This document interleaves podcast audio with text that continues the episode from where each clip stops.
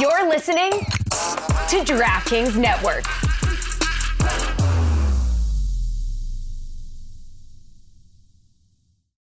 When you need mealtime inspiration, it's worth shopping Kroger, where you'll find over 30,000 mouthwatering choices that excite your inner foodie. And no matter what tasty choice you make, you'll enjoy our everyday low prices, plus extra ways to save, like digital coupons worth over $600 each week. You can also save up to $1 off per gallon at the pump with fuel points. More savings and more inspiring flavors make shopping Kroger worth it every time. Kroger, fresh for everyone. Fuel restrictions apply.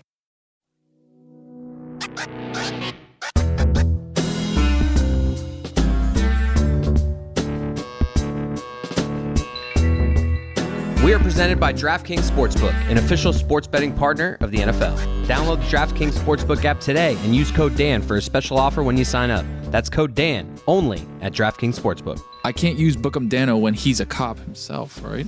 Wait, why? You're the detective? Right, but then I'm like an invested, like an IA detective, but like internal affairs. But you were using that to accuse me of being a cop. You're a dirty cop, then. How about that?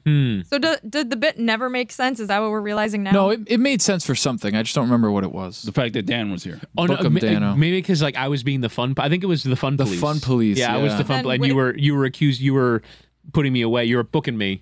Tony was policing the police. Yeah. Whoa. I was IA, yeah. Internal affairs, making sure the streets were clean from dirty cops and fun-sucking ones alike. Mm-hmm. So we were talking about internet games before we started because there is a sensation going on the New York Times website, which Chris Cody actually introduced me to. At So I opened my Twitter this morning. What were you doing up so early? Yeah, I opened up my Twitter and... Coming to work. And Chris Cody. I saw a tweet from Chris Cody at 2:15 in the morning, and I'm stood in the shower. You're in the shower at 2:45? No, I was at 6 a.m. So you were nude when you were looking at my tweet. That's correct. I play Wordle in the shower. It's part of how I get my brain going. Wait, right. Man, that's weird. I know. Okay. Okay, just making sure. Just so you know. The fact that you're stood naked in a shower with your phone worries me a little bit. Why? It troubles me. The water falls down my back. No, I know, it's but you can also just leave your phone outside and not bring your phone into the shower. You could do that. It's just part of now my morning routine to get my brain going. That I have to do a Wordle. Take a cold shower. That'll get your brain going. That'll wick your ass up. Man, sounds terrible. Cold shower in the morning, you come out, you get like the shivers. I understand it. I understand the appeals. I understand the appeals of a cold shower. And every once in a while, you go for it. It's easier said than done. Like, I like the theory of, it'll wake me up. But when it's like 5:30 a.m., I'm not taking a cold shower. I have a mate who is off of hot showers. He is off of hot showers. He hasn't taken a hot shower in like 6 months. My buddy Tyler. Let's call him. Okay. No, don't call Tyler. No. But no, you're right. I mean, in terms of habit forming, I've wanted to become a cold shower because I understand that I probably let water go on too long when I'm a hot shower. I don't think it does stuff to your body too. Yeah, I don't think it's good for my skin. Hot showers, but I'll go 3 days in a row cold showering. But the fourth, it's like all right, cycle. It's like you have to be conscious. All right, I'm going to do a cold shower today. My default is just crank the thing all the way to get the hot water going, and I love a hot shower. Oh, the best. You've been mind warped, brainwashed. So yeah, I was up at 2:45 a.m. because it wasn't up. I fell asleep. What happened? The Heat played at 10:00. Yep. And I was watching that, and I fell asleep on the couch. I had put a parlay in, so I woke up at like 2:30. And of course, you got to check. How'd you wake up? Hang on. Like anyone does, I just opened my eyes. I don't know. Wait, but you fell asleep. I'm groggy. Yeah. When you know when you're starting to go. Yeah. You don't just turn the TV off and go to bed when you know you're starting to go. I like a good couch sleep. I don't mind. And plus, my wife has been sick, so I'm honestly trying to avoid her at the moment. So. Yeah. You got a blanket now. You've essentially engaged in a half sleep. Like you've woken up in the middle of the night. Bally Sports Sun is still on. Oh yeah, no, it was the replay. It was the first quarter of the replay. Yeah. and the best was I hadn't really looked at the clock yet, so I just see the game on, and I'm like, oh, is it the fourth quarter? Where am I in the game? And then I see first quarter, and I'm like, okay, it's late. Like, as soon as I'm like, oh, we're back at the first quarter. Okay, it's late. So then you wake up. Open your phone to see if your parlay hits. Check the parlay. Hit it. Parlayski won. Attaboy. All 10 o'clock games. I said it just to stay up. I'm like, all right, if I'm going to stay up for this, I'm going to at least have some action. Fell asleep. Hit the parlay. And then I just happened to be on Twitter, and I was just like doing that. useless 2 a.m. quick little scroll through Twitter, and I see this. Yeah, you see nothing except. And I see this New York Times pitch, like, and it's like, be an umpire, and I'm like, that's if any headline's calling my name, that's this one. Cody's dream. So I did it. Pretend to I got 6 out of 7, and then I hit share, and I'm like, am I about to share this at 2:45 a.m.? Right. And I'm like, I don't want to like save it and share it. I'm just like going to share it, bleep it. So I shared it at 2:45 a.m. I believe the Twitter mobile app does it not offer you a schedule option? That's a little over. I'm not doing that. Tweet at 2:45. Yeah, I'm just like, send it. So Tony, I believe, is the only one in the room who hasn't played the game. I haven't. Yeah. Did everyone here get 6 out of 7? Roy, did you get 6 out of 7? Yeah, I missed on the last pitch. That last pitch is a doozy. Yeah, hit the corner. Everyone missed the last one, and I got the last one. Right, and I missed on the third one. So how can I find it? This is a New York Times. I just Google New York Times UBV. Go to any of our Twitter accounts. Right, it's a new thing where everyone we shared it. Everyone shared their scores. Yeah, but I retweeted a couple things. How do we feel about people like that share scores from things? No, I don't like it, even though weenies. I did it today. You all did it, so yeah, I know. But it's sort of like one of those things where I'm the only one who didn't share mine. Everyone at some point decided. Everyone at some point decided to stop sharing their Wordle scores because they realized that you looked ridiculous doing that. But you have to reach a breaking point when it's I'm not going to do the popular thing anymore. It's a new game. And share my Wordle score. I found it. Here we go. All right. So these article? Are essentially so it's an article, but then there's an interactive. Okay, I see. And then you're participating. This is the strike zone. Doing it on the phone is tough. Okay, I haven't done it on the phone. This is the strike zone. Well, yeah. Okay, here we go. Yeah, you hadn't done it. It was 2:30 in the morning. I'm an idiot. I did do it on the phone. Yeah. So these are essentially all. So this year for me was the year of bad balls and strike calls in baseball, where it's like we have the K zone on the screen. We have these Twitter accounts that are dedicated. Why are we still doing umpires? And so these are 7 pitches. They're real pitches. I see them here. They're real pitches that were flagrantly called wrong by Angel Hernandez in real life. So like you'll see a video after the pitch of someone slamming their bat or turning towards the umpire and going, "What the hell was that?" So okay, here we go. Throw pitch. Yeah. So you play the game and then tell us your score at the end. And we'll silently sit here and wait. Yes. That was a ball, easy. Witty put 2048 in my head before we started, and I had to get a quickie in while we were doing the show. I'm trying to play right now. If someone mentions 2048, it's over for me. I have to play it that second. So Tony... Oh, yeah, that was bad. Tony was... I just saw the gif of it. That was low. Tony was saying beforehand, is this a pooper game? Like, is this a game you can play on the shitter? It's like, no, it's a one-time only. That's upsetting, you're an umpire only once. I'm trying to get away from watching TikTok when I'm going to the restroom. I've deleted TikTok yet again. The dopamine hit of my brain is like, great, I love this. I love TikTok and then I need to delete it to make sure that I don't continue to I don't ever delete it. I go on it a lot. I lose my afternoons to TikTok. I lie down, usually for a nap. I've become a nap guy. So I'll take a nap. I'll take a nap for an hour. And then I'll come to and I'll watch TikTok for about another hour. And that's just an hour that I've lost. And I've enjoyed the content. The dopamine rush was fantastic. Why do you think you've lost it? I can't believe he called this a strike. I was so outside. I think you've lived.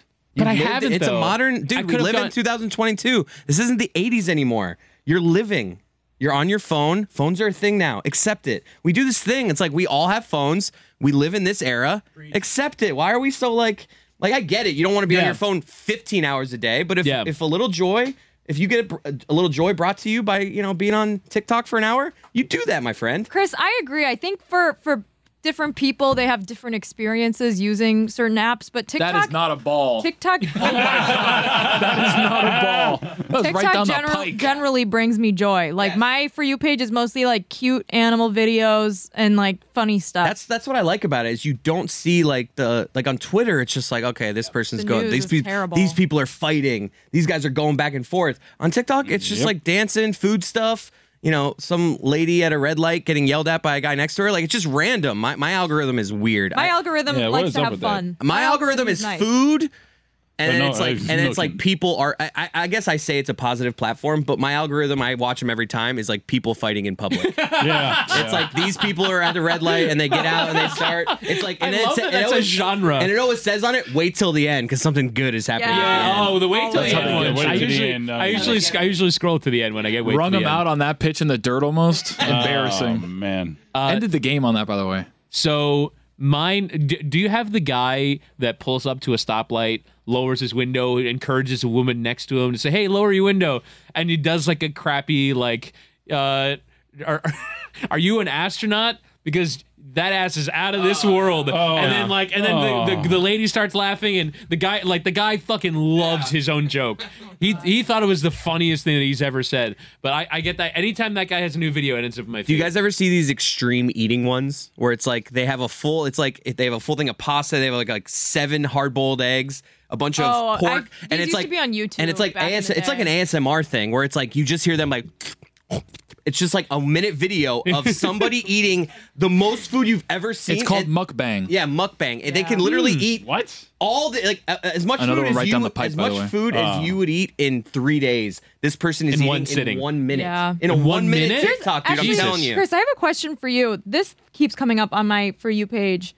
It's usually a woman sitting at like this round thing with all these shelves behind her, and like there's a pool in front of her of rocks and crystals, and she has like a bowl, and it's always a live thing. Ooh. She has a bowl, and she dips the bowl in and pulls out these giant crystals. I haven't seen this. The camera. I only see it when I'm on at like 4 a.m., 3 a.m., like scary hours. Yeah. Mm. And I have no idea what the fuck I'm watching. Yeah, there are also a ton of lives where it's like some guy's sitting there with a spoonful of like these like worms that are alive, and he's not actually eating them. He's sitting there on live, just like people are joining because it's like this guy's gonna eat worms, and all of a sudden he has 4,000 people watching. Yeah. And if you watch, because I'm the idiot, I'm like I'm gonna see if he takes a bite of this. So I'm watching now for like 2.5 minutes, and it's like. I don't think he's ever gonna eat. I think he's just. Like you're on to him, huh? Dude, there's so many, and there's these random people where it's like, I'm on live. I'm just saying people's names in the comments. So I'm joining and I'm writing my name. I'm like, all I want to hear him say. And sometimes I record these because I think it'll be fun to play on the show. If it's just like some guy like Chris Cody, hey, welcome in the chat. It'd be like fun to play. They never say my name because there's so many people joining the comments go too fast. So you got to time out. I type out my name and I wait to hit send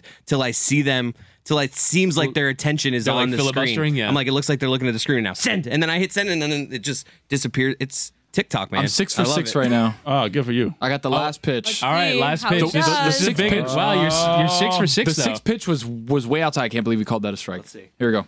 All right. All right, this is Joe Musgrove from the Padres, Elias Diaz for the Rockies, bottom 4, 2-2 pitch. 2-2 pitch. And the pitch. Welcome to Mystery Creek, by the way. Hey! What do you think? That was a... Ah, see, that's right. That's where it gets you. Wow. Got it wrong. That last pitch. I'm pretty sure that last... We should bleep that out so people that listen can play along. That's good.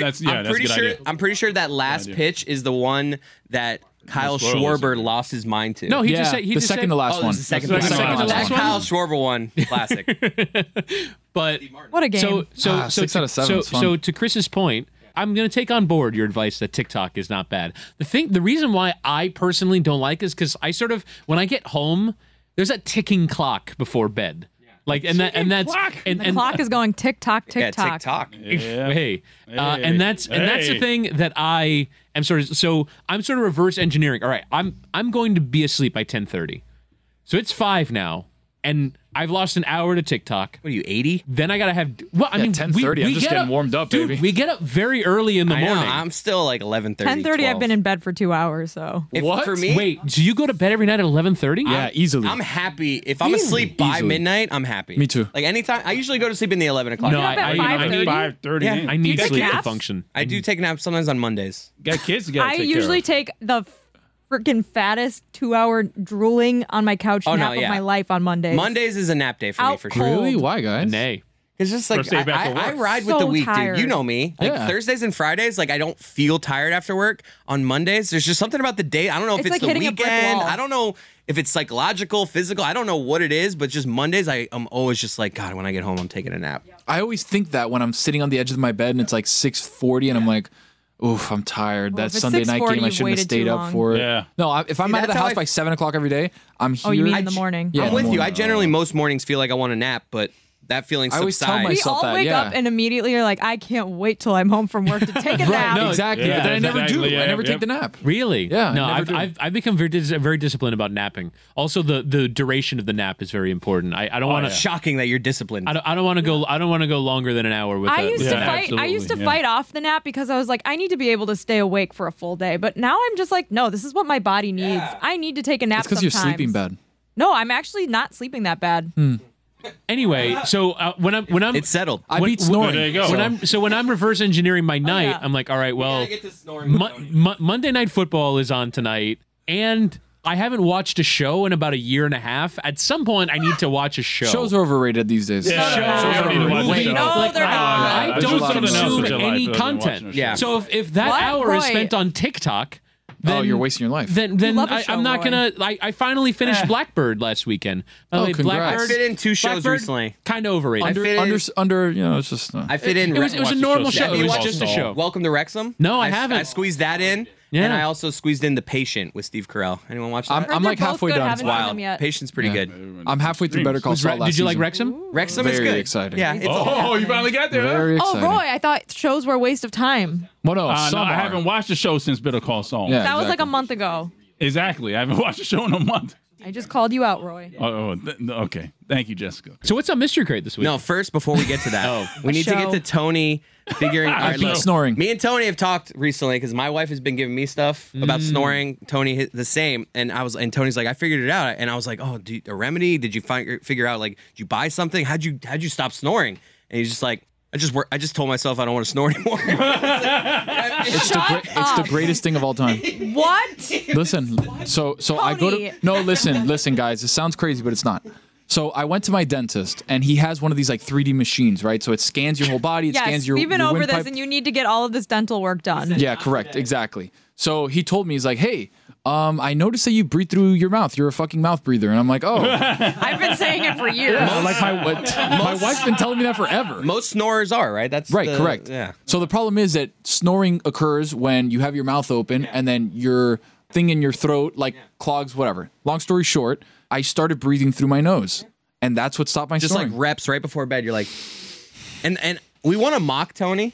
Like, right. That sounds ridiculous. I just decided to stop snoring. I kind of tried what he's talking about, and my wife the next morning was like, your snoring wasn't that bad last night. Like, I swear to God, before bed, I just did a few in through the nose, out through the mouth. Like, I was just like, instead of being like, I was like... I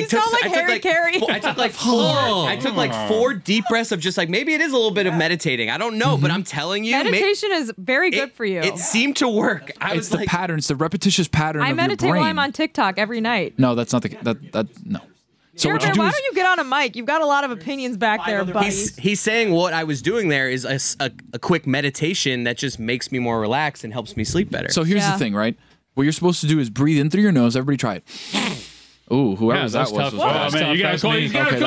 Right, just making sure. Get away from me. No, my breathing's not great. Okay, so in through your nose. Wait, everyone, in through your nose. Right now. Out through your nose. Oh, really? Oh, I was. You tricked me. No, in through your nose. Out through your nose. So you do that all day. You keep your mouth closed and you just breathe in through your nose and out through your nose all day. You do the hold. When you do the call map, it'll be like 4 seconds in. 4 seconds, hold, 4 seconds hold, 8 seconds out. That's it. 4-4-8. Do it again, Chris. Out through your... Yeah. So you do that before bed, and you try to do it throughout the whole day. Do you guys breathe into your chest or into your stomach? Because my physical therapist... are you an out breather or an in breather? I don't know what that means. The people who like breathe and they're like your stomach expands, and there are people who your stomach contracts. Mine expands. You're an expander? I think the healthy way is you want to go in. If you go in, you want to go in through your chest. Right, exactly. I think I breathe through both, chest and stomach. I think you're supposed to breathe into your stomach. I'd say into your diaphragm. I remember I was in college. I had a professor. It was for a sports class. I have no idea why he was talking to us about this. It's breath work is very important, by the way. But he was like sort of saying you want to be a diaphragm breather. So I just walk around for like 30 minutes on campus only thinking about my diaphragm breathing. I just love the idea of Tony being like, snoring? Not today. Yeah. And it worked. Yeah. Like, I told my body Mark Jackson. You're Mark Jackson. The great ones tell their body not today. And I told my body not today and I stopped snoring. And you can ask my wife. Like I went from like her hitting me in the middle of the night like, yo, you're snoring snoring so much to I don't snore anymore. There's nothing more infuriating than you waking up and your spouse mad at you. Yeah. And it's like, I can't control this. But apparently I can. So you can. Breathe in through your nose, out through your nose. That's the trick. Yeah. This week's Mystery Crate brings us another review from Darth Ameen and Darth Anthony Mays. Wait a minute. Oh, boy. Oh, whoa, wait a minute. Out of the shadows. Exactly. The League of Shadows. Coming soon to a theater near you, Juju Gotti's review of Lord of the Rings TV show, Enter the Damn Ring. And we're going to be reviewing I don't think that's the name of it. MTV's The Challenge, yes. Since Billy don't want to do it with me. Coming soon after Andor. Yeah. All right. There you go. There you go. Big news. I'll watch The Challenge, Juju. I'm down. Don't be down now. That happens here. Okay, yes. I never knew about it. Yeah, you never mentioned this to us. I'll watch The Challenge. I haven't watched The Challenge season in like 8 or 9 years. I watched it for the first time during COVID, the season when they were in like the Czech Republic. That was the only one and only time. Never seen the show in my life. Cool, guys. Here's Darth Ameen and Anthony Mays. Another day is here, and you're ready for it. What to wear? Check. Breakfast, lunch, and dinner? Check. Planning for what's next and how to save for it? That's where Bank of America can help. For your financial to-dos, Bank of America has experts ready to help get you closer to your goals. Get started at one of our local financial centers or 24/7 in our mobile banking app. Find a location near you at bankofamerica.com/talktous. What would you like the power to do? Mobile banking requires downloading the app and is only available for select devices. Message and data rates may apply. Bank of America N.A., member FDIC.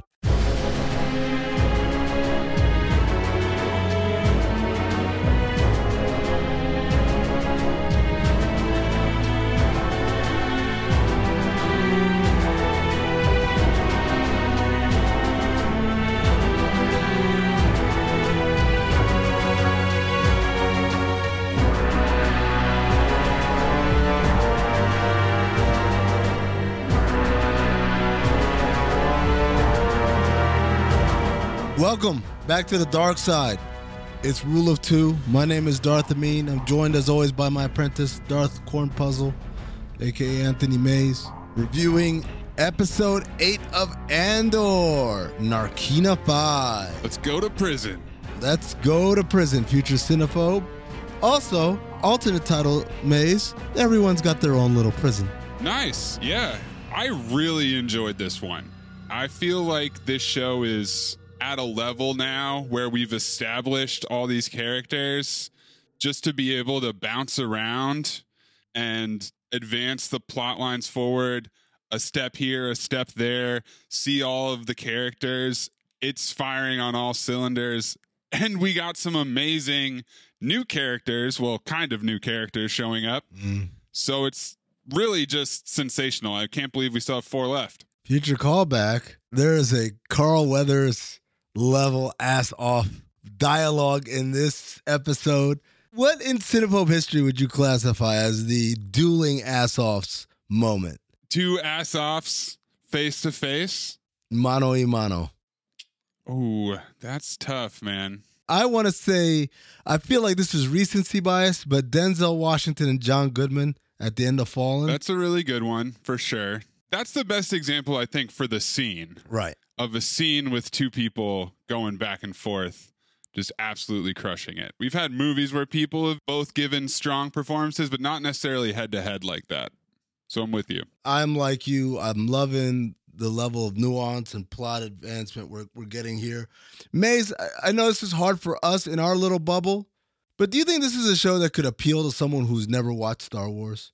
Every episode I watch, I'm like, guys, I mean, other than like little sci-fi things like a spaceship, it feels very grounded stuff, right? I think that if you're into this genre, you could definitely get on board with this show and just watch it by itself. I rewatched Rogue One last week, which I've been meaning to do for a while, and it's still so incredible how well that movie works. It's fantastic to have this show to fill in Cassian's character, because one of the things that's so interesting in Rogue One is how committed to the rebellion Cassian is. You can sense a lot of Nemec's idealism has soaked in over time. And Jin is the one who starts as the non-believer. As the cynic. she flips a switch pretty fast, but that's how it starts. But also, and yet, you still see also the ruthlessness in Andor. Yeah. It's still like a guy who's willing to not play by the rules, basically. Yeah, I mean, it's no coincidence that this show started with him killing someone, because that's how his character is introduced in Rogue One. Yep. And in Rogue One, he's killing someone on his own team. Yep. So it's even more ruthless. The crazy thing about this show is it's even more grounded, if possible, than Rogue One. I think it is eminently way more grounded in reality. And I think that has to do with the amount of time they get to spend. Sure, the amount of time they get to spend. And also, the point of Rogue One climaxes with this stealing of the Death Star plans. This is something big. Mm-hmm.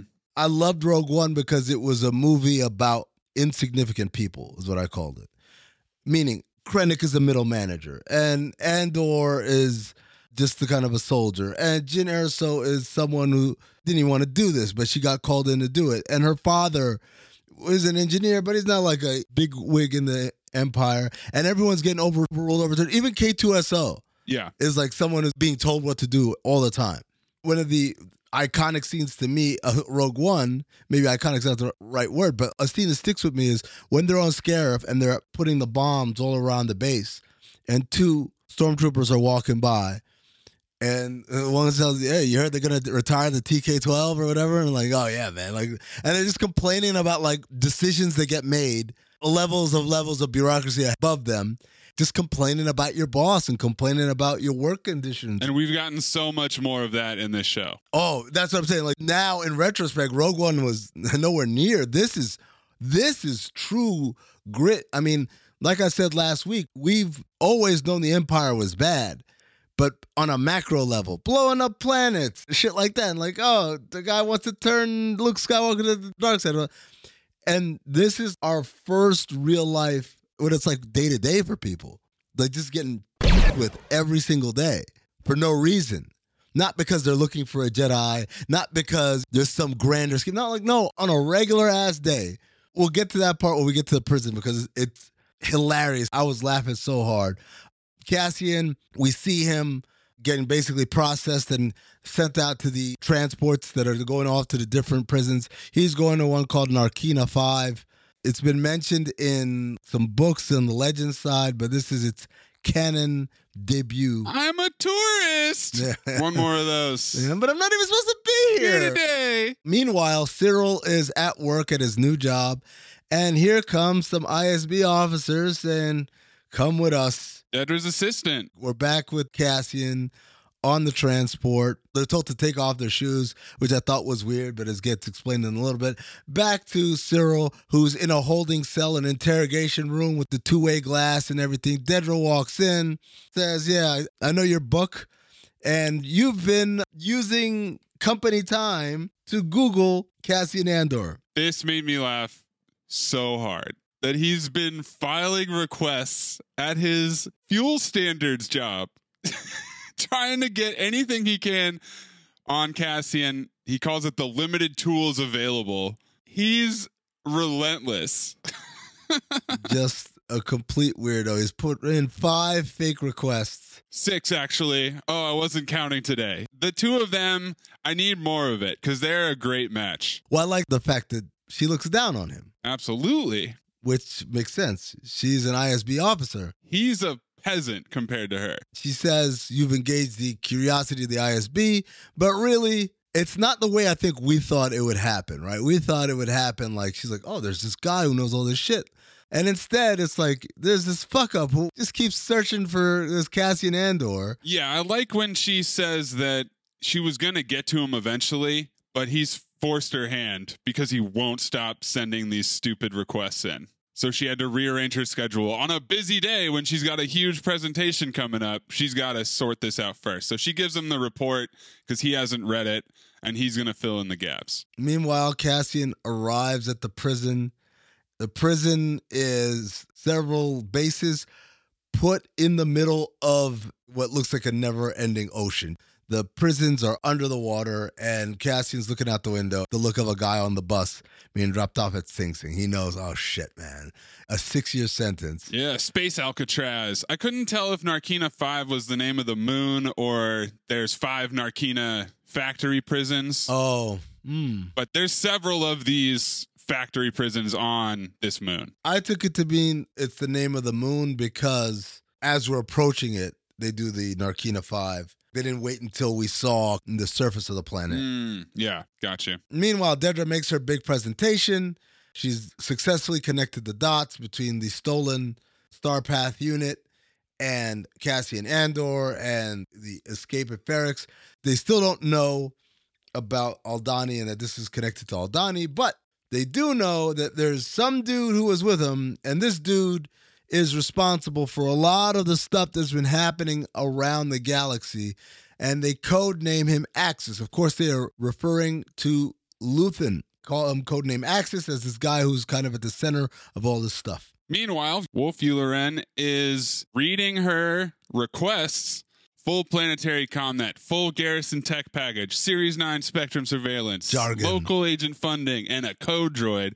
So despite PORD, P-O-R-D, and all the bluster about all the resources they'll have access to, he's still balking at the price tag because Wolf doesn't want to pay the luxury tax, I mean. Yep, and this scene reminded me of Season 1 of The Wire when they're trying to convince the higher-ups that, hey, this Barksdale thing is real. We need wiretaps. We need this. We need that. And the higher-ups are like, we'll give you all the fuck-ups, and you guys get to set up in the basement of this terrible facility over here. And just like The Wire, they were right on. Yep. And if they had a little more support, maybe it goes down different. Yep. And she says, basically, I want to drill down on Ferrix and find this guy, Cassian Andor, which is ironic because he's already in custody. I've already got one. And yet they don't know it yet. I wanted to ask, it came up last week, but we didn't really talk about it. Forging a new identity. Yes. How easy is that to do in the Star Wars galaxy? Does he have to come up with papers, or is he literally just giving his name and that's good enough? No, because they all have a chain code. Remember in Bad Batch,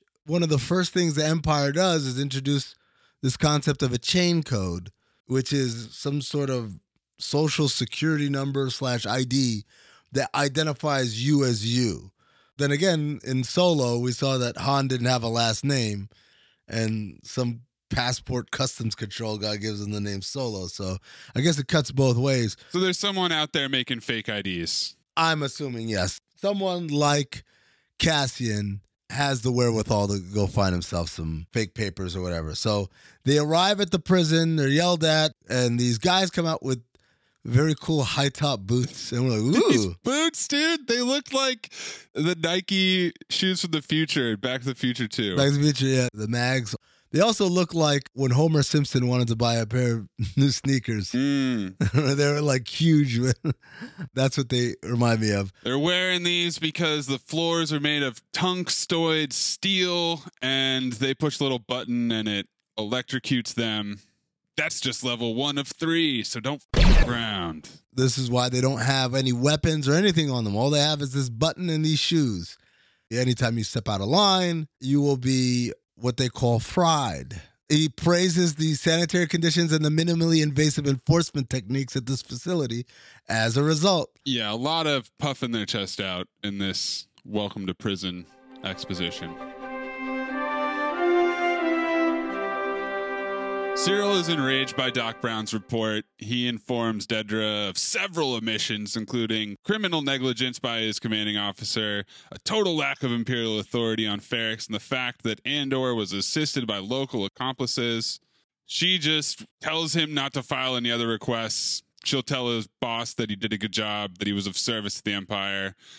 And as she's walking out, he tries to make his case. I mean, he's trying to get that promotion. Still working for it, man. Bless his heart. I was a very good deputy inspector. Maybe I was a little overly ambitious, but I did solve a double murder in 2 days. Can one ever be too aggressive in preserving order? So there's got to be a little part of Dedra that can agree with that. Well, I think she appreciates that the powers that be told this dude to let it slide, much like they told her to let it slide, and he didn't. He is insistent on their version of justice, their version of getting to the bottom of it. So maybe there is like a mutual admiration there, but she doesn't show it. She tells them basically, if we hear one more thing out of you, I won't be the one that you're going to have to deal with. Sit down. Shut up. Forget this ever happened. But he has a little wry smile on his face, Maze. It's not over. He's not going to quit. We know this.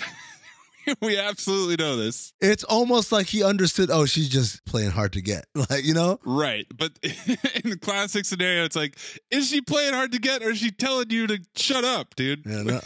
Which is it? I'm not hearing a no, in the words of Zoidberg. We're back to Cassian. He's being processed at the prison. And this part made me laugh so hard because it's a combination of things. One, showing the fraying of the bureaucracy of the empire, where you got all these guys say, hey, where are you? I was waiting for the other guy to show. It's like a hum in the background of a lot of these imperial scenes, mate. We spent a lot of time here, and I started to get anxious that something was going to happen, but I think it's just setting up for the eventual escape. There is ineptitude here. Ineptitude exists all across the empire because the Emperor and Vader can't be everywhere.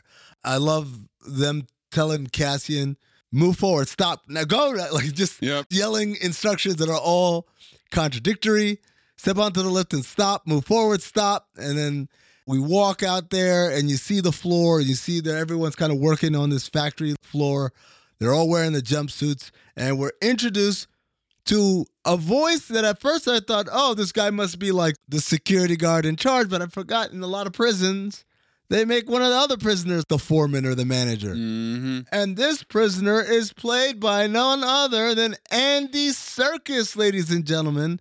Andy Serkis, you might remember him as the voice and the mocap for Supreme Leader Snoke in the sequel trilogy of Star Wars. He also plays Ulysses Claw in the Avengers movies. He played Gollum in Lord of the Rings. Caesar in the Planet of the Apes movies. He's a legend. He's a legend. He's big in mocap, but also, like I said, in the Avengers movies, he plays Ulysses Claw and he's just himself. So great actor. And he's acting his ass off here is what he's doing, Mace. He's also directing now, which is pretty cool. That's awesome. He's directing Animal Farm. That's going to be his next project. He explains 7 levels of factory, 7 rooms per level, 7 tables per room, 7 men per table, lot of 7s. How many were going to say nice? And there is a real Squid Game nature to this prison. They're all competing with each other. The tables are competing. Kino is competing against the other rooms. Yeah, the rooms are competing. If you lose, you get zapped. If you win, you get perks. The perks are you get to taste your food. That's just ridiculous. That is wild. Again, shout out to the Empire doing imprisonment better than anyone else. And Kino is serious. Yeah. He runs a tight ship. He tells Cassian, don't ever slow up my line. And Keefe meets his fellow inmates, Jembok, Zal, Taga, Yulaf, Ham, and Ruescott Melshi, Yeah, you might remember him, Maze, given that you just watched Rogue One. Yep. As one of Cassian's right-hand arm men in the little battalion that they take Scarif with. Yeah. He's the one that gets the radio call that they got to flip the master switch. Yeah, he's kind of the leader of the Roughnecks on Scarif. He also breaks Jin Erso out of the prison transport on Wobani. So he's prominent in Rogue One, which means we know he gets out too, and he and Cassian become close. So this was cool. That was cool. It was like a nice little, oh shit, there he is. So there's a lot of Cassian looking around, just observing, and they're working on this Imperial assembly line. Didn't help at all. It's his first 5 minutes. I mean, I don't blame him for not helping at this point, but there's the creepy PA announcer voice telling them that they have a 40-minute challenge and warns them about getting fried. Cut from prison to the prison of marriage. Mon Mothma and her husband Perrin are having a drink. Squigs! It's a Chandrilan delicacy where they drop some weird little worm inside some fizzy beverage and it fizzes some more. She doesn't want any more. He'll take hers. He's going doubles on his drinks. In comes Tay Koma, Remember him from last episode. He's her friend that they grew up with in Chandrilla, and he's the guy she's put in charge of the charity, which is, of course, a front for rebellion activity. Things aren't going as quickly as she wanted. We get a, do you remember Perrin at 15? Yeah, they talk about Perrin's firebrand youth, and he wants nothing to do with it. And then as Perrin's walking away, Tay hits him with the line, charity begins at home, yeah. Which makes him turn back. That was excellent. I love that.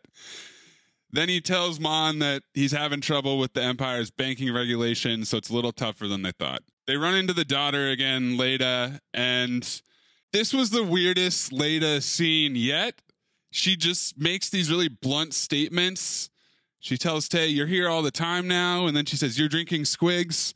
Is she just awkward in public, or is there something else going on here, man? Here's my theory on Leda. I think she's going to rat out her own mama. To dad? To somebody. She's going to rat out Tay Koma and Mon Mothma to somebody. It'll be like some scene where they're being interrogated and the daughter's going to come out. That's not true. I saw you talking to so-and-so. Like, she's going to do some shit like that. Maybe I just don't like her, and I'm allowing this to color like, oh, yeah, you probably the type to sell out your mama. Anyways. Mon's here to muster votes to oppose the new imperial legislation, so she's talking to this dude in the purple robes. We keep cutting back and forth from the prison to this cocktail party where Mon Mothma's working the room. And throughout the entire scene, the face changes that she does. Oh, yeah. Like Luthen. Big smiles and then turn around and this deathly look on her face. Back to the prison. We're lined up. Cassian is staring, as always, at everything and everyone. He's got this look on his face like, holy shit, is this my life for the next 6 years? Yeah. Is this really happening? And a couple of people ahead of him is a guy who is sign languaging out the window.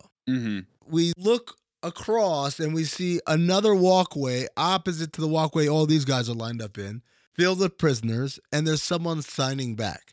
And then we see more and more walkways and realize this place is huge. That was cool to see the massive scale of it. And then this is one of several places, so there's really just a lot of prison work going down. This is the part where the idea that the Aldani heist wasn't anything other than an excuse for the emperor to expand his power, to imprison more people, and to build this massive prison industrial complex in which you're getting free labor, slave labor in essence, to build whatever they need. Mothma and the senators are discussing the new laws, including PORD. A bearded senator expresses concern about the dangers of Palpatine's unlimited security powers. A female senator says they're living in dangerous times. And then another male senator makes sarcastic jokes about Chandrillan hospitality, a.k.a. getting drunk on squigs. They do talk about the idea that, A, the need for security. So what all Palpatine is doing is trying to keep everybody safe. But B, somebody else says, well, if you haven't done anything wrong, what is there to fear?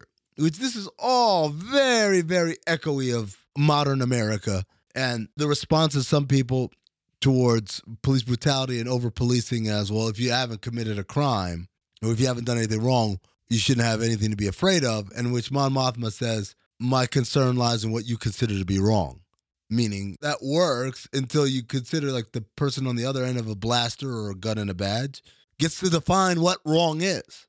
And that wrong can be adjusted and adapted at any moment just to apply to me. We're back in the prison. We're walking towards the cells. The cells have no doors, Maze. Why is that? Where we're going, we don't need doors. Yeah, because there's only one man per cell, and if they catch two in a cell, they flip the switch and they fry you. If you are caught walking around after hours, after the white walkway lights turn red, you get fried.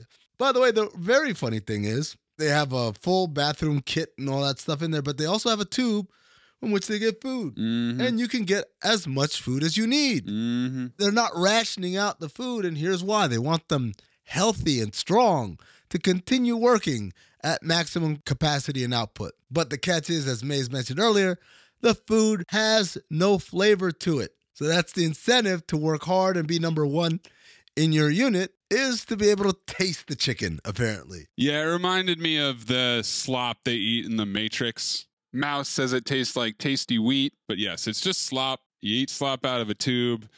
There's also a handy dandy display of your prison term on a little console there.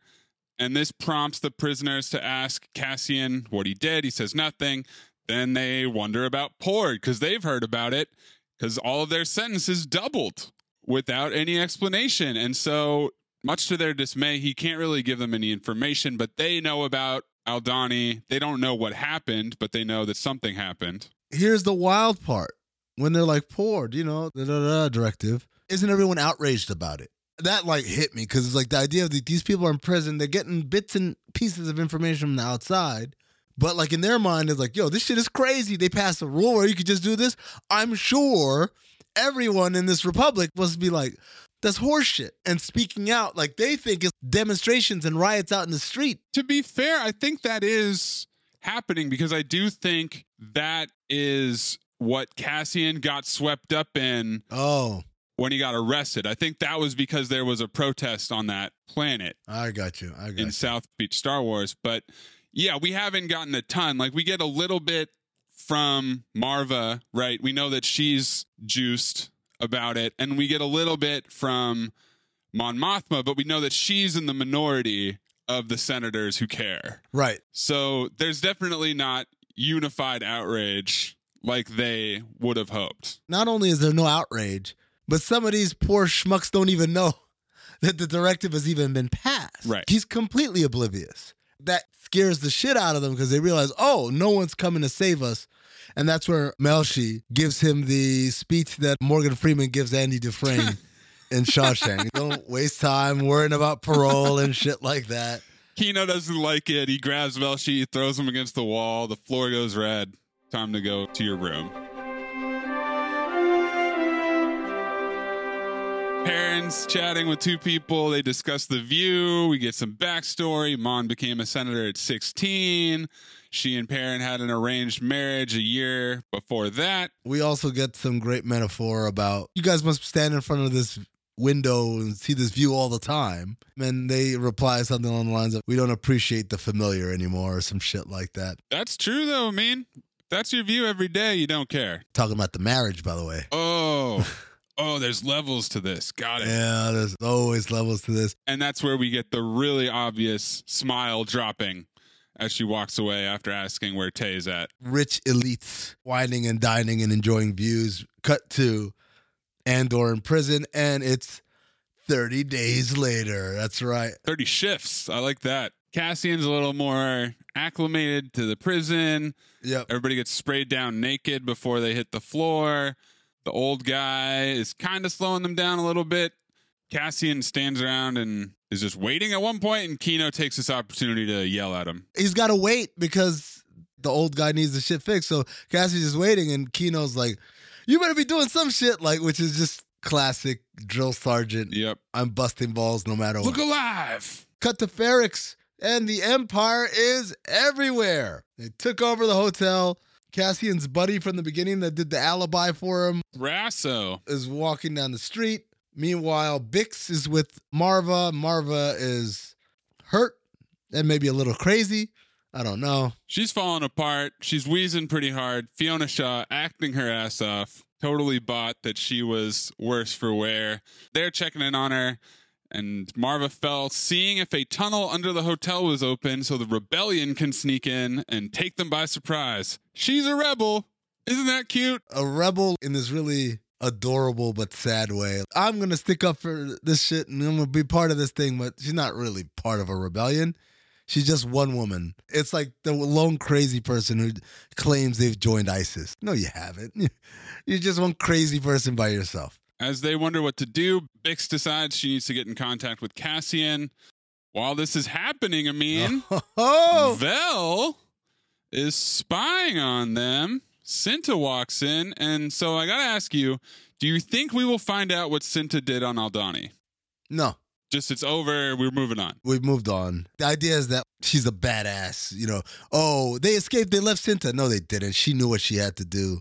She's a shit done get done type of person. We know that because as she's talking to Vel, and Vel says, well, what are you going to do? Cinta says, well, we should sit here and wait it out until he comes back. what if he never comes back? Well, this is the only lead we have. It's like, well, both of us can't stay. That arouses too much suspicion. So Synta says, cool, I'll stay. You can go. Vel says, wait a second. We've already spent so much time apart. Like, is this really the right thing to do? And Synta reminds her she's down for the cause. She's 10 toes deep. And the cause comes before any of their personal relationships or any of that shit. She burns Vel so hard. Oh, man. What's her cover? Maybe I'm a rich girl running away from my family. Well, that's cold. And really gets her feelings hurt. Maze, I enjoyed that this same-sex relationship is layered and textured and isn't just about two women kissing each other like we got in Rise of Skywalker. Look, they're gay. Like, no, there's substance to this relationship that's not built around the premise of them being same sex. So I really enjoyed that piece of context there. Synta realizes she might be a little harsh. She tells Vel, I'm a mirror, Vel. You love me because I show you what you need to see. And she does reach out and take her hand. But yes, she is more concentrated on the job than having a relationship. That's not as important. Bix goes to the little warehouse workshop thing. Anderson Paak. Yeah, Anderson Paak's place. Says, I need to use the thing. It's an emergency. She goes back there. She calls up Luthen. Luthen's assistant, Clea, receives a message, does not answer, tells Luthen, we need to shut this shit down. Yeah, she accuses Luthen of slipping. They have this existential argument. I want to ask you, though, do you think Clea is Luthen's daughter? I never really thought about it. I guess, given how he trusts her wholly and she could speak to him any which way, I would guess it's someone related to him rather than just a rando. Than just an employee. But also, I didn't realize this until like midway through this conversation, Luthen is super paranoid that Cassian is going to sell him out. Oh, yeah. It's a loose end out there. This was the plan all along, pretty much, right? To dispose of this guy. Or do you think it's because he left with the money and said, I'm done. I don't want to be a part of this. It's definitely accelerated because he left. If he came back and they had an opportunity to talk, who knows where that conversation goes.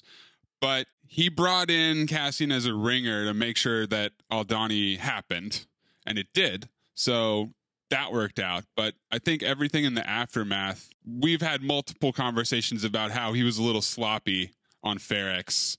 As Dedra says, this is the only mistake he's made. Right. So this is him trying to cover his own tracks. But Clea eventually gets him to shut it down. He has a conversation with Clea about wanting to get loud.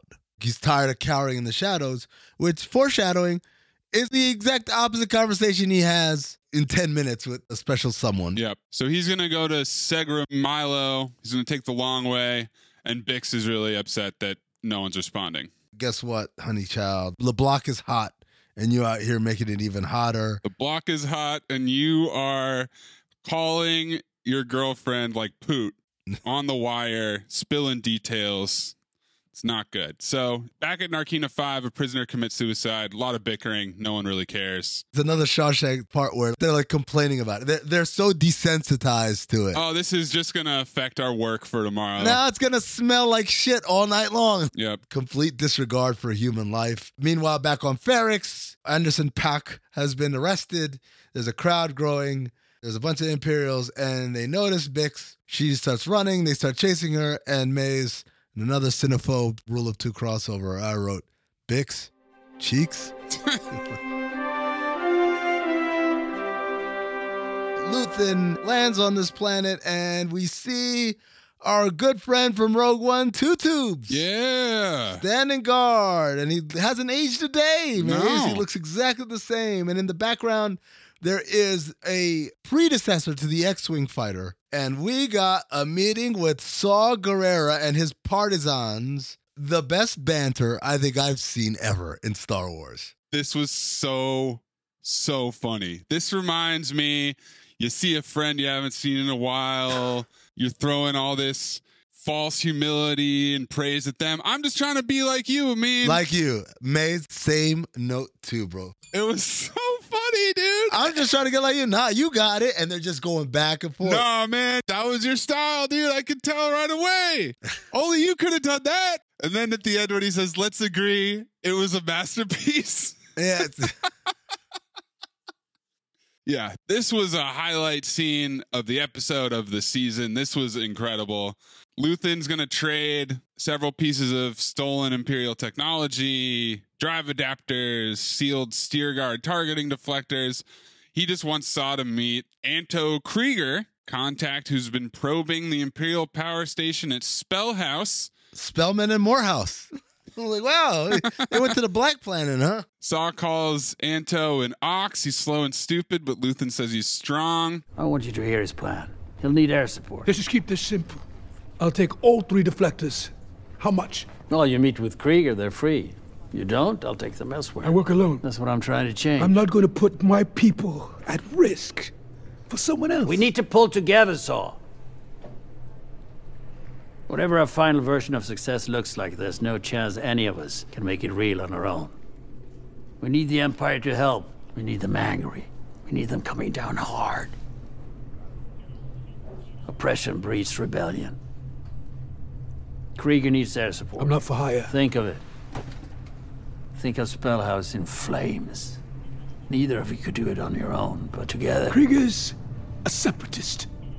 My pay's a neo-Republican. The Gorman Front, the Partisan Alliance, sectorists, human cultists, galaxy partitionists. They're lost. All of them, lost.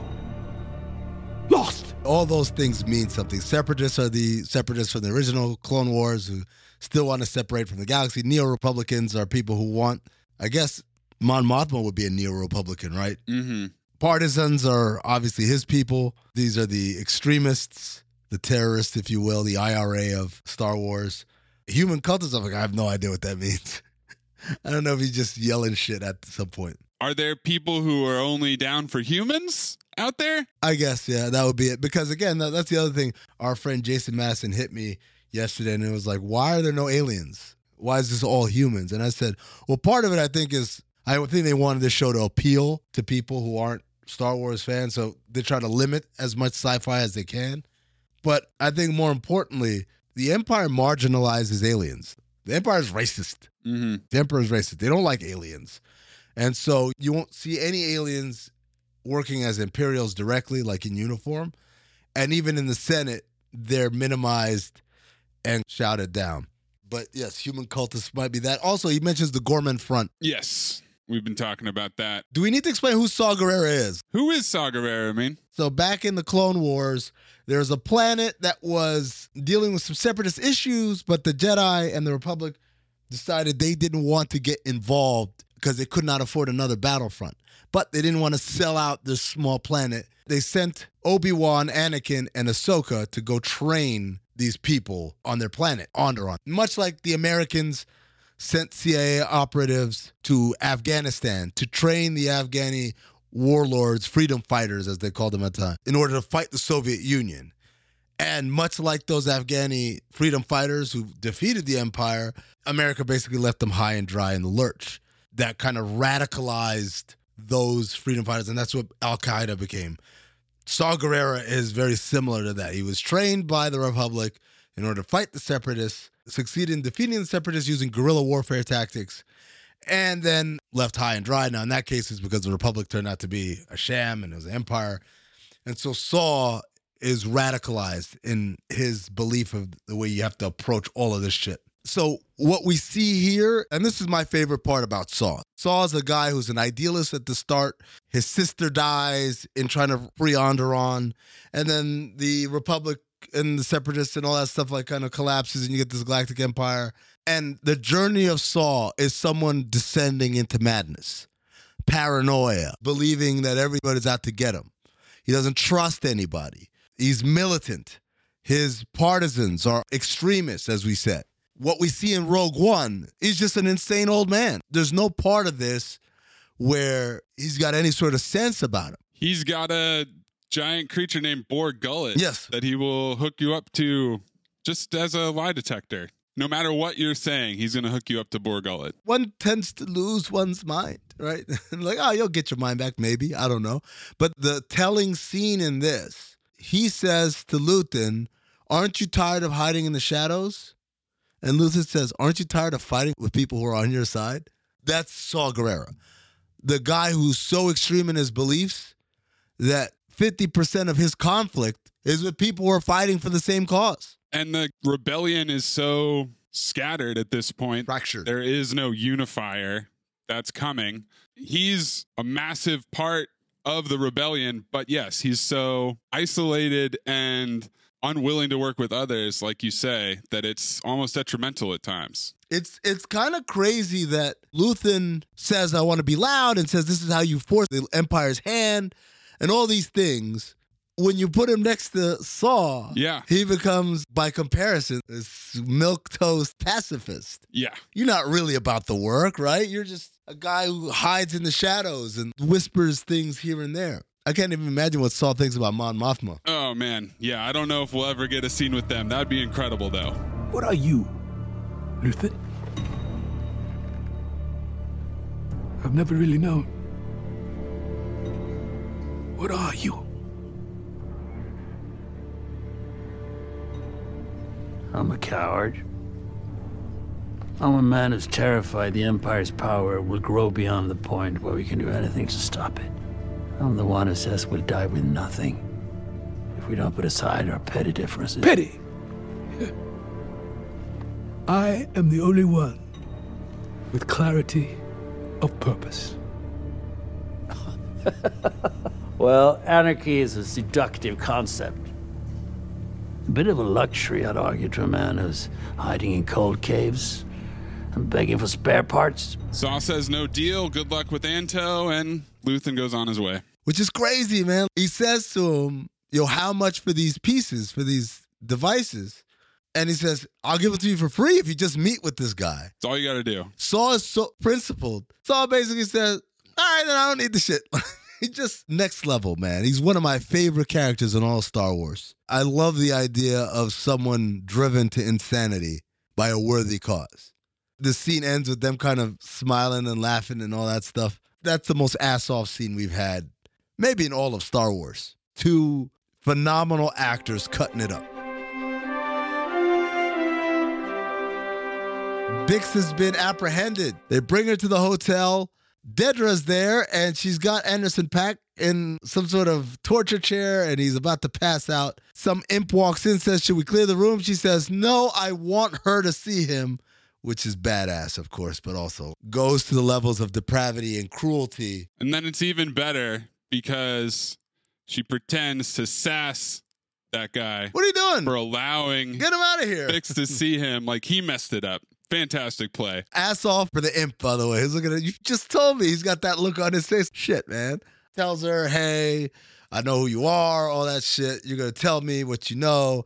And then they point to the chair, and we're supposed to be really afraid of the chair. Cut back to one last time at Narkina 5. Cassian is hard at work. Back on the grind. More machinery assembling. End of episode. Maze, how are they going to get out? Well, they've been breaking them up into 3-episode blocks, but episode 7 was a transition episode. Yeah. So this is the beginning of the next block. Right. This is the episode where we're introduced to lots of new characters, which is what they've been doing regularly throughout the series. Right.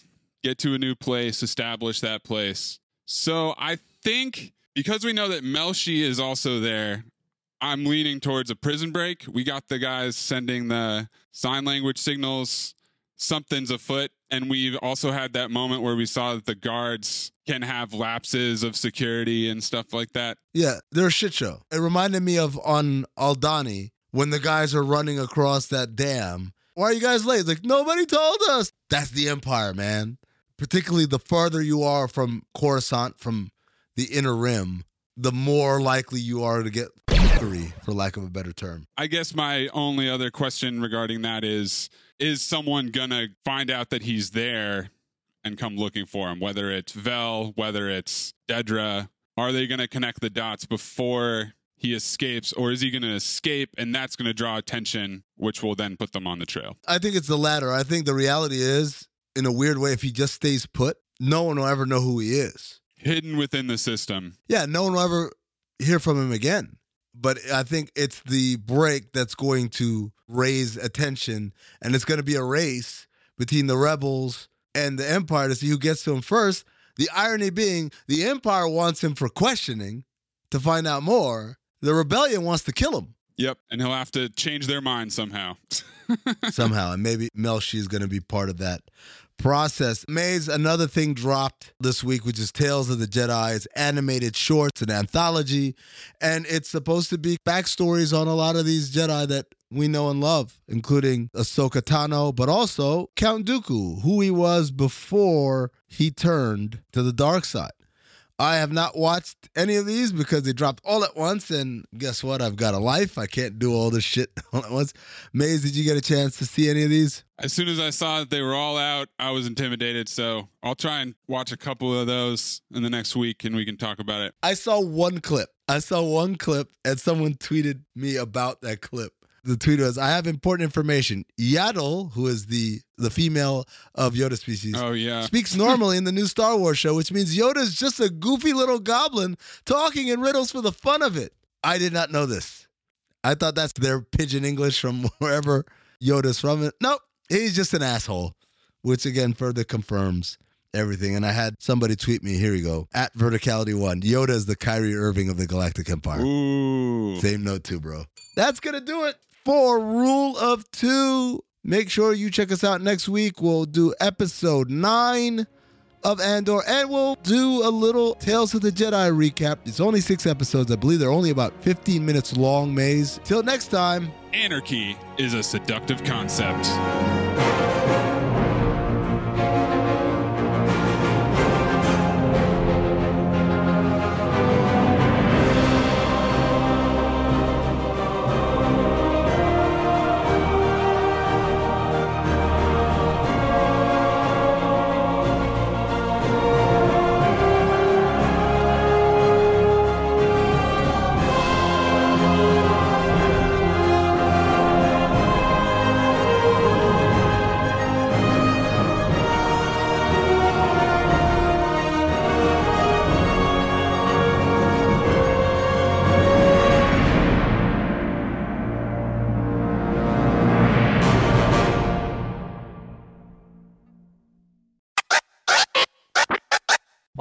So many background conversations with Jer Bear today. Yeah, Jer Bear said he never watched the challenge. Tony, that's what happened. Tony said he never watched the challenge. You get a Miami Heat microphone in your hand and you turn it into a different person. So unprofessional.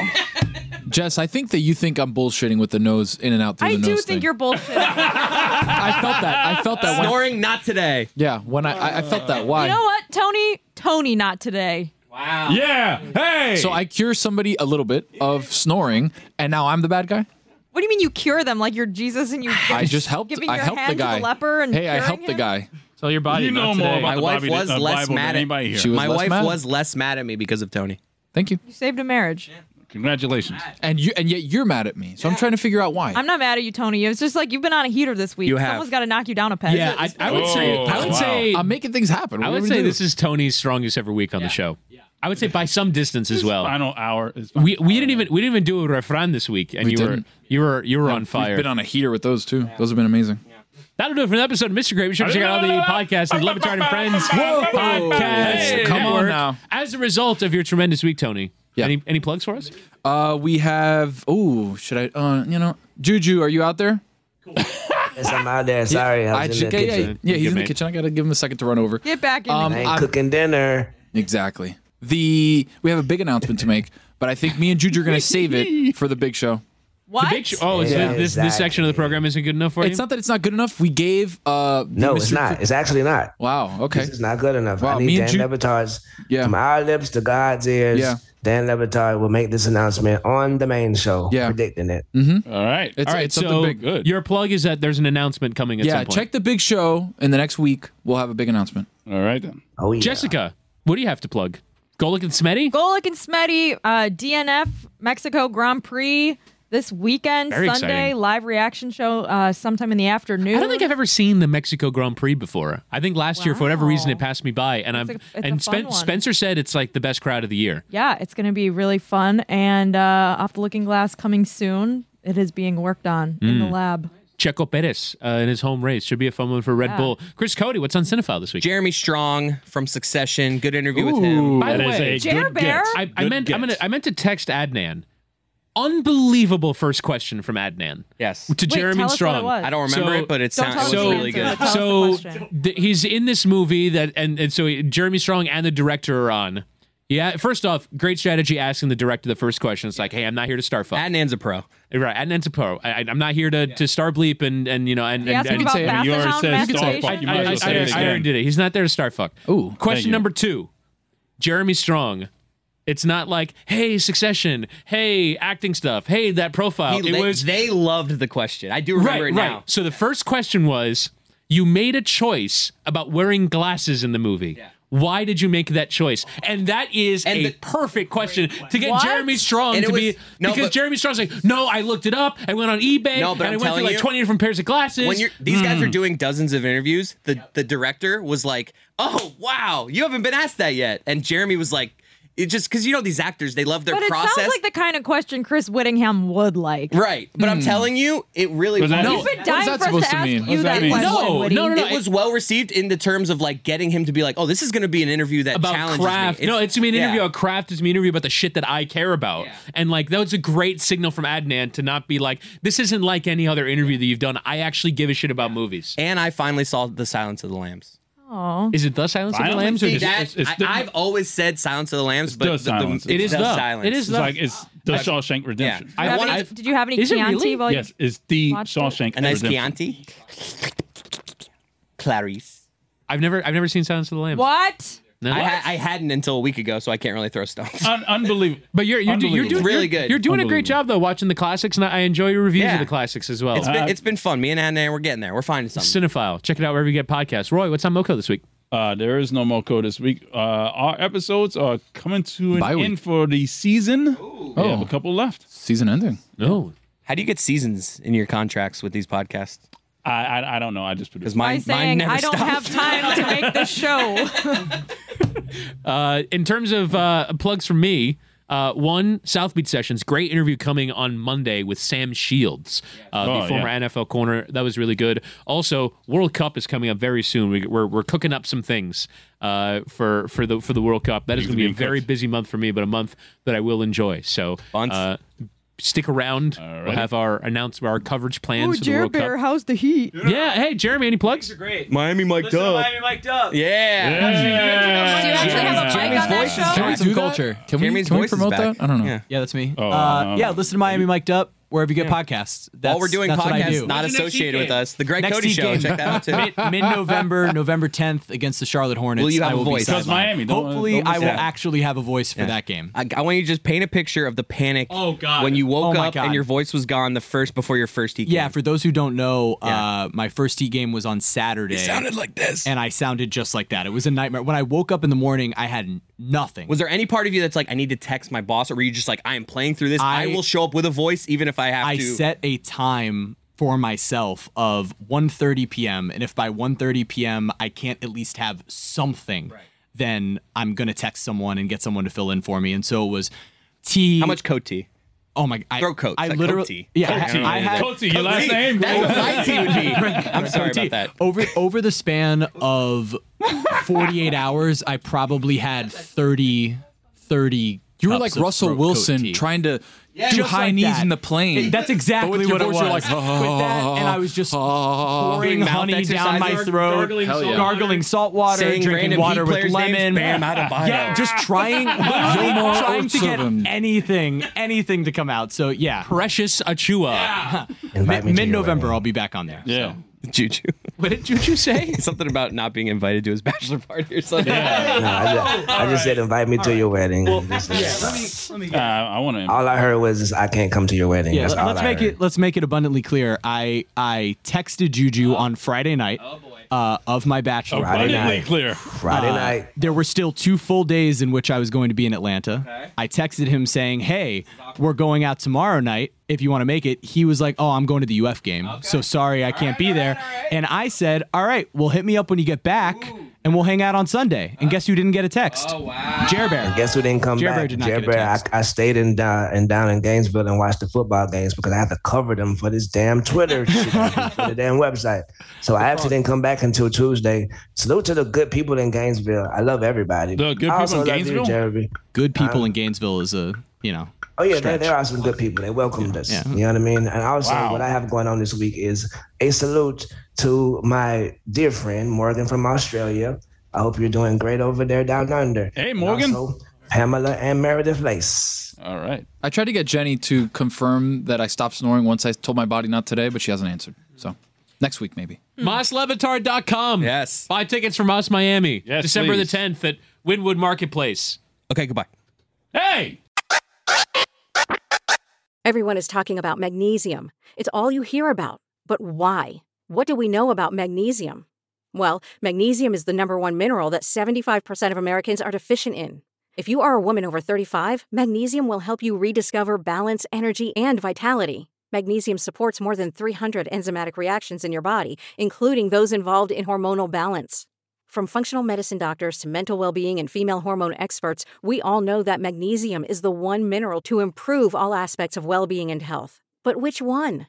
Magnesium Breakthrough from Bioptimizers, the trusted choice recommended by leading experts, with 7 best-absorbed forms of magnesium to ensure your body receives the support it needs for overall well-being. Go to bioptimizers.com/balance today and use code BALANCE10 for 10% off. Support your journey to wellness at bioptimizers.com/balance.